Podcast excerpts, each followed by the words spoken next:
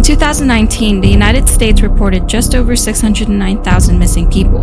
In California, it's an average of roughly 2,200 people annually, Florida, an average of 1,252, and in Texas, 1,246. In 1997, the United States reported its highest count ever of 980,712 missing people. 24 hours must pass before a person can be reported missing, and after missing for 48 hours, chances of being found drops by 50%. 72 hours and your chances of being found alive or found at all becomes almost non-existent. Regardless of the statistics, these are very real disappearances that happen every day. When we research cases, we look for the ones that stand out to us, and we found three that left us scratching our heads. And here are their stories.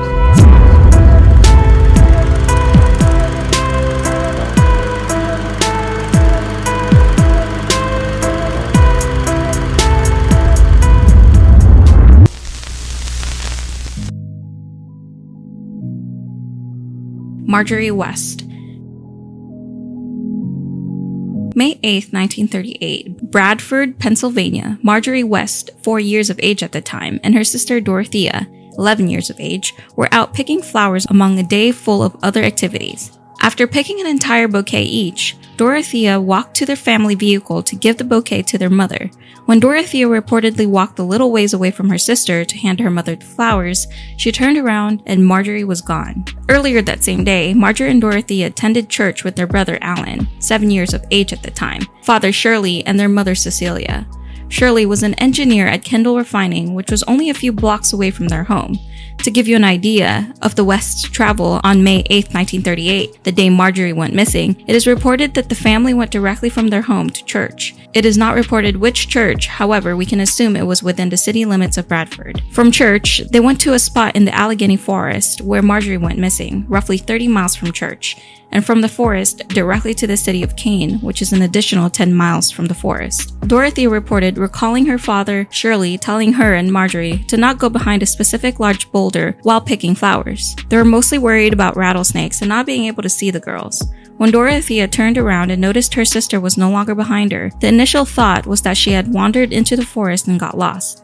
After searching for a while, the family arrived in Kane to report her disappearance to the police. The police force in Kane was able to provide 200 workers and volunteers to go back to the clearing in Allegheny the same day to do a search. By the next day, upwards of 500 people had joined the search. By the 10th of May, police brought in bloodhounds. One important find was a crushed bouquet of flowers. It was laying on the ground not far from the boulder Shirley had asked the girls to stay away from. Without finding Marjorie and having no progress, the assumption was that someone possibly abducted Marjorie from the side of the road. The Kane police force identified three vehicles that had traveled through that same area around the time the Wests were there. One witness reported a single male in a Plymouth speeding from the area the Wests were, so fast that he had driven the witness off the road and into a ditch. Three Three days after Marjorie went missing, the mayor requested upwards of 1,000 volunteers to search and assist the police force and existing volunteers. He received 2,500 searching hundreds of square miles, shoulder to shoulder, pumping out wells, mass producing a missing persons poster, an additional five months of searching yielded no results. Newspapers covering the disappearance were linking it with the 1910 case where two boys vanished in the same area of the Allegheny Forest within a few hours of each other. One of the victims was Edward Adams, age 9, who was fishing with his friends when he heard a man cursing in the woods. The group of friends ran from the area out of fear, but when they cleared the forest, Edward was gone and never seen again. The second victim was Michael Steffen, age 7, who also went fishing with friends later that same day. One of Michael's friends reported they were walking and talking, and when he turned around, Michael was no longer behind him. The two boys were abducted in the same forest on the same day, roughly 13 miles and a few hours apart. Newspapers detailed at the time that a man by the name of Mr. Arrowsmith reported his mentally ill son, Harry, age 32, had wandered off in the same area around the same time for a week. When he returned, he claimed to have knowledge of the boys. 13 days after the disappearance, a mail carrier found a handwritten note which read, Will return boy for $10,000. This was the only clue found in both disappearances. This theory never panned out due to the fact that these disappearances occurred 28 years before Marjorie disappeared and were both 11 and 19 miles away from her location. A taxi driver in Thomas, West Virginia claimed at 11:38 p.m. in the night of her disappearance he saw a crying girl matching Marjorie's description and wearing similar clothes riding in a dark green sedan with an unidentified man possibly in his mid-30s. He spoke with the individual who claimed it was his own daughter and asked where the nearest motel was.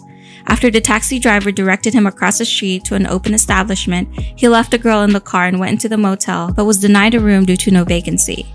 He then walked back to the car and asked the taxi driver if he knew where any local liquor stores were. Several days after this interchange is when the taxi driver reported this incident. The unidentified man was also seen a day or two later in Thomas, Virginia at a local gas station refueling his vehicle. The gas station attendant claimed he saw a bundle wrapped in a gray blanket in the backseat of the car. While investigating this lead, authorities concluded that Marjorie was abducted around 3 p.m.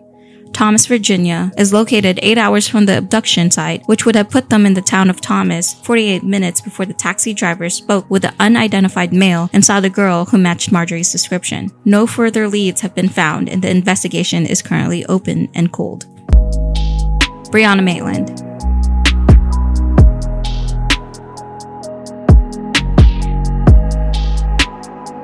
March 19, 2004, Brianna Maitland was working her shift as a dishwasher at the Black Lantern Inn in Montgomery, Vermont. Near the end of her shift, a group of her friends asked if she wanted to have dinner. She declined as she had to be up early and begin a shift at her second job as a waitress in St. Albans, Vermont. She left the Black Lantern Inn shortly after midnight to drive home, where she lived with a roommate in Sheldon, Vermont.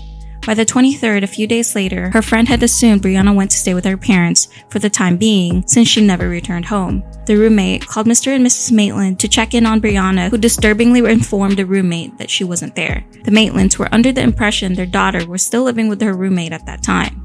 The initial missing persons report was filed on the 23rd of March 2004. Brianna was born on October 8, 1986 in Burlington, Vermont.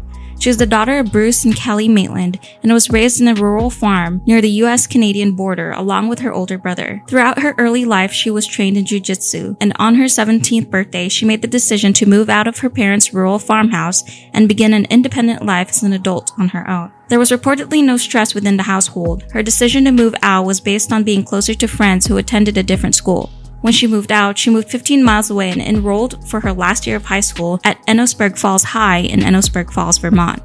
During this final year of high school, her living situation changed many times as she moved in and out with multiple different friends. By February 2004, she dropped out of high school due to her unstable living situation and moved in with her friend Jillian Stout in Sheldon, Vermont, roughly 20 miles away from her parents' rural farmhouse. Three weeks before Brianna's disappearance, she got into a physical altercation. The attack was carried out by her friend Keely Lacrosse. The reason for the attack was never cleared up. However, it was reported Keely was jealous that Brianna and an unnamed male at the party were close and inter interacting. A friend of Brianna's, who also attended the party, claimed she refused to fight with her friend Keely, and as a result, Brianna received several blows to the face while sitting in the passenger seat of a vehicle. Brianna ended up with a broken nose and a concussion and later filed charges against Keely. These charges would be dropped three weeks after Brianna's disappearance. In the earlier parts of the day, Brianna went missing. She took an exam to obtain her GED and spent the afternoon with her mother to celebrate. The two had lunch together and planned to shop at local stores. Her mother Kelly reported they had a wonderful afternoon and Brianna was very happy to have taken her exam. During their time shopping together, Kelly claimed Brianna told her, I have to leave, I'll be back later, and left the checkout line they had both been standing in. Brianna exited the store as Kelly continued waiting in line to make her purchase. After Kelly left the store, she went looking for Brianna. When she found her, her daughter was unnerved, shaken up, and very agitated. At this point, Brianna told her mother she needed to go home and get ready for her shift at the Black Lantern Inn. Kelly dropped her daughter off at the current residence she shared with her friend Jillian Stout around 3:45 p.m., not knowing that this would be the last time she ever sees Brianna. The day after her last sighting on March 20th, her vehicle was found. She drove a pale green 1985 Oldsmobile sedan, which was located abandoned off of East Berkshire Road and Route 118, just across from Dutchburn Farm Road. This is about a mile outside of Montgomery, Vermont. Strangely enough, when the vehicle was located, it was backed into the side of an abandoned barn. The back right half of her vehicle had punctured a hole in the old Dutchburn barn, leaving major damages to the building and minor damages to the car. Later, the police would conclude this could have been a staged accident to prove a false sense of what actually occurred the evening of March 19, 2004. Inside of Brianna's car, they found many items including the majority of her clothes, two uncashed paychecks, her makeup, contact lenses, driver's license, and her medications. Most of these items were thrown about on the ground in front of the vehicle, and an additional woman's fleece jacket that did not belong to Brianna was found in the field just beside the car. The car was discovered the day after Brianna was last seen, and two days before anyone realized she was missing. The police did not initially report the abandoned car to her parents, even though the car was registered to Brianna Maitland as the owner. With the information gathered from her uncashed paychecks, the police did attempt to speak with Brianna at her place of employment, but obviously never spoke with her. Three days later, the abandoned vehicle and her disappearance were connected, and the official missing persons report was filed. Once the disappearance of Brianna was made public, several witnesses came forward with information and sightings regarding the abandoned car. One witness claimed she was driving past the barn around 11:30 p.m. March 19 and 12:30 a.m. March 20 and noticed the car parked right next to the barn. He recalled the car's headlights were on, but he did not see anyone inside or around the vehicle. A second witness drove past the barn around 12:30 a.m. March 20th and reported the car's turn signal was on and flashing. Around 4 a.m., a former boyfriend of Brianna's drove past the barn after a night of partying across the border in Canada and recalled recognizing the vehicle and wondered if it was Brianna's car. He never stopped and checked and did not see anyone in or around the vehicle. The following morning, many other motorists drove past the scene one who even stopped because he found it so strange that so many personal items were thrown about that he took pictures of that scene and found a necklace on the ground beside the car. Although many witnesses provided information about the car and its disturbing scene, nobody came forward with information as to her whereabouts until a week later, an anonymous tip claimed Brianna was being held against her will in a house near Berkshire, Vermont. The home belonged to Ramon Ryans and Nathaniel Jackson, two known drug dealers from New York. On April 15, 2004, the home was raided in an attempt to locate Brianna. They discovered large amounts of drugs, but no sign of Brianna Maitland. Throughout the years, many individuals have called in with different records as to what happened to Brianna. One caller told police that she was tied to a tree in the woods. Another claimed she was at the bottom of a lake. In 2004, an unnamed older female sent in a letter and claimed Ramon Ryans and Nathaniel Jackson were responsible for the disappearance and death of Brianna a week after the 19th, and that the incidents transpired over money for drugs. Without getting into graphic detail, it was reported by the older female that Brianna was stored in a basement and later disposed of on a pig farm. These claims were investigated by authorities but never corroborated. In 2006, a woman resembling Brianna was found on a casino's security footage. The woman was never identified and her case remains open and unsolved to this day. Rico Harris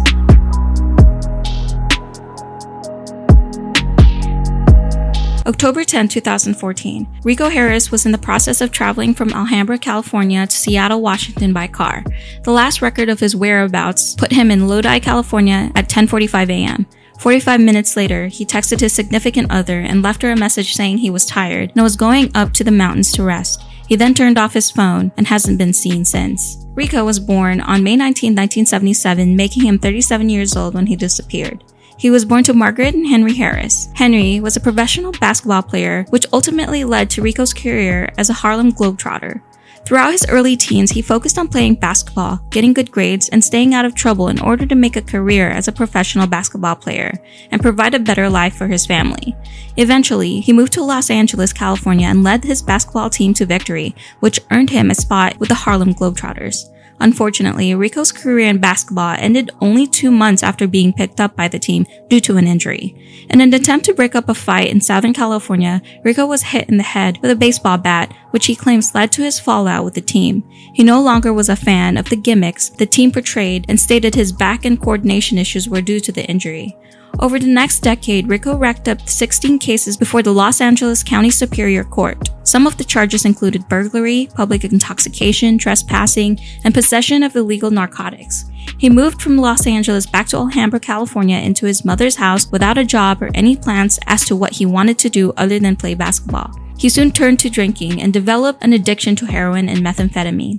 A friend even claimed that he would snort Ajax just to feel the burn.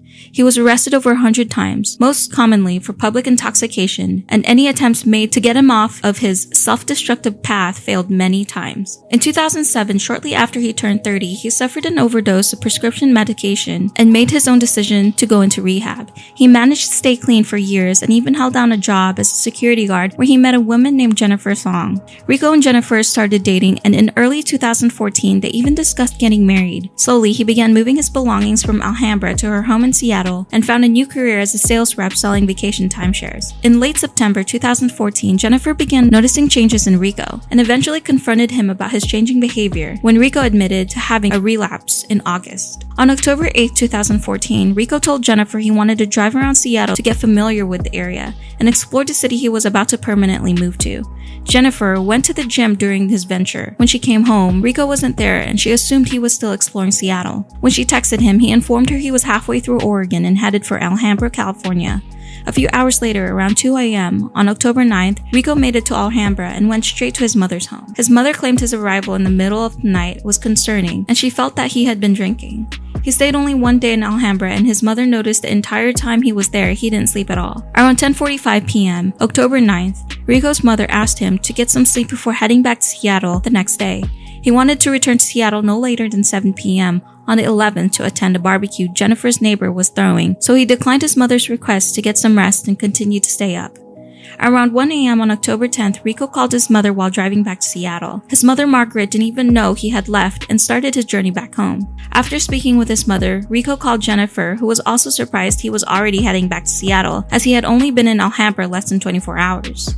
According to Jennifer, they spoke on the phone for three or four hours and claimed she was very worried about him due to the fact that he hadn't slept for nearly 40 hours and was 400 miles into a 1200 mile trip. During the phone call, Jennifer fell asleep. She woke up around 8 a.m. and called Rico immediately for an update and to ensure he was safe. He answered and let her know he was near Sacramento in Lodi, California getting gas.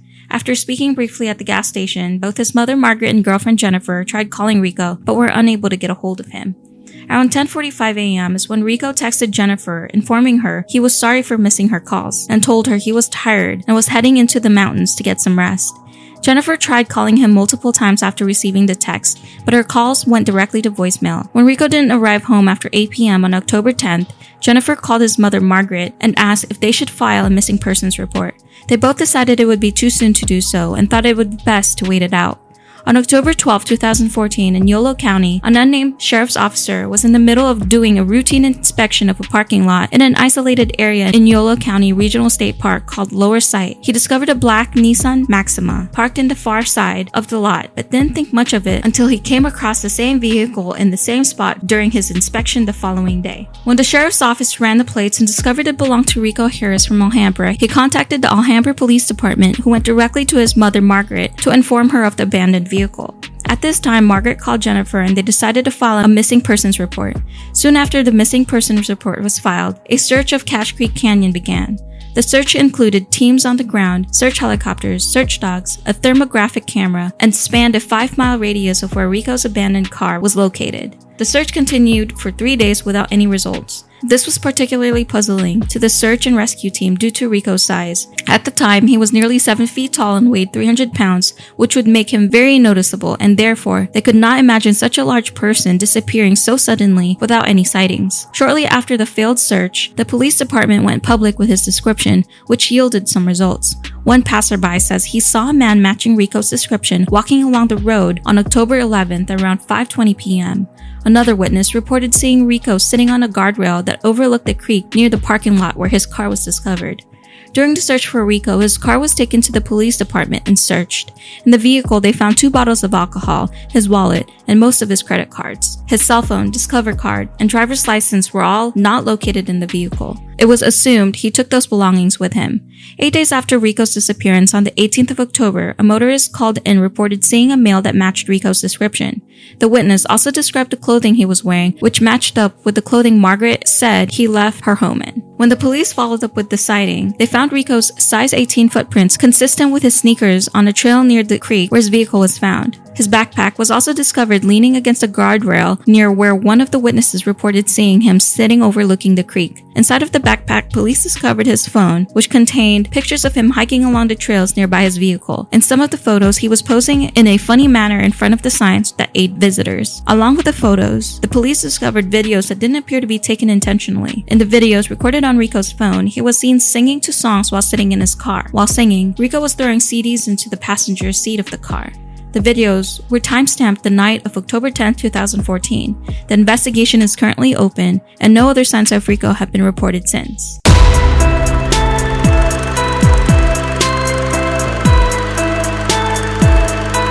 Don't forget to like, comment, and subscribe. If you have any questions or comments regarding the material we cover, drop us a message. We always reply.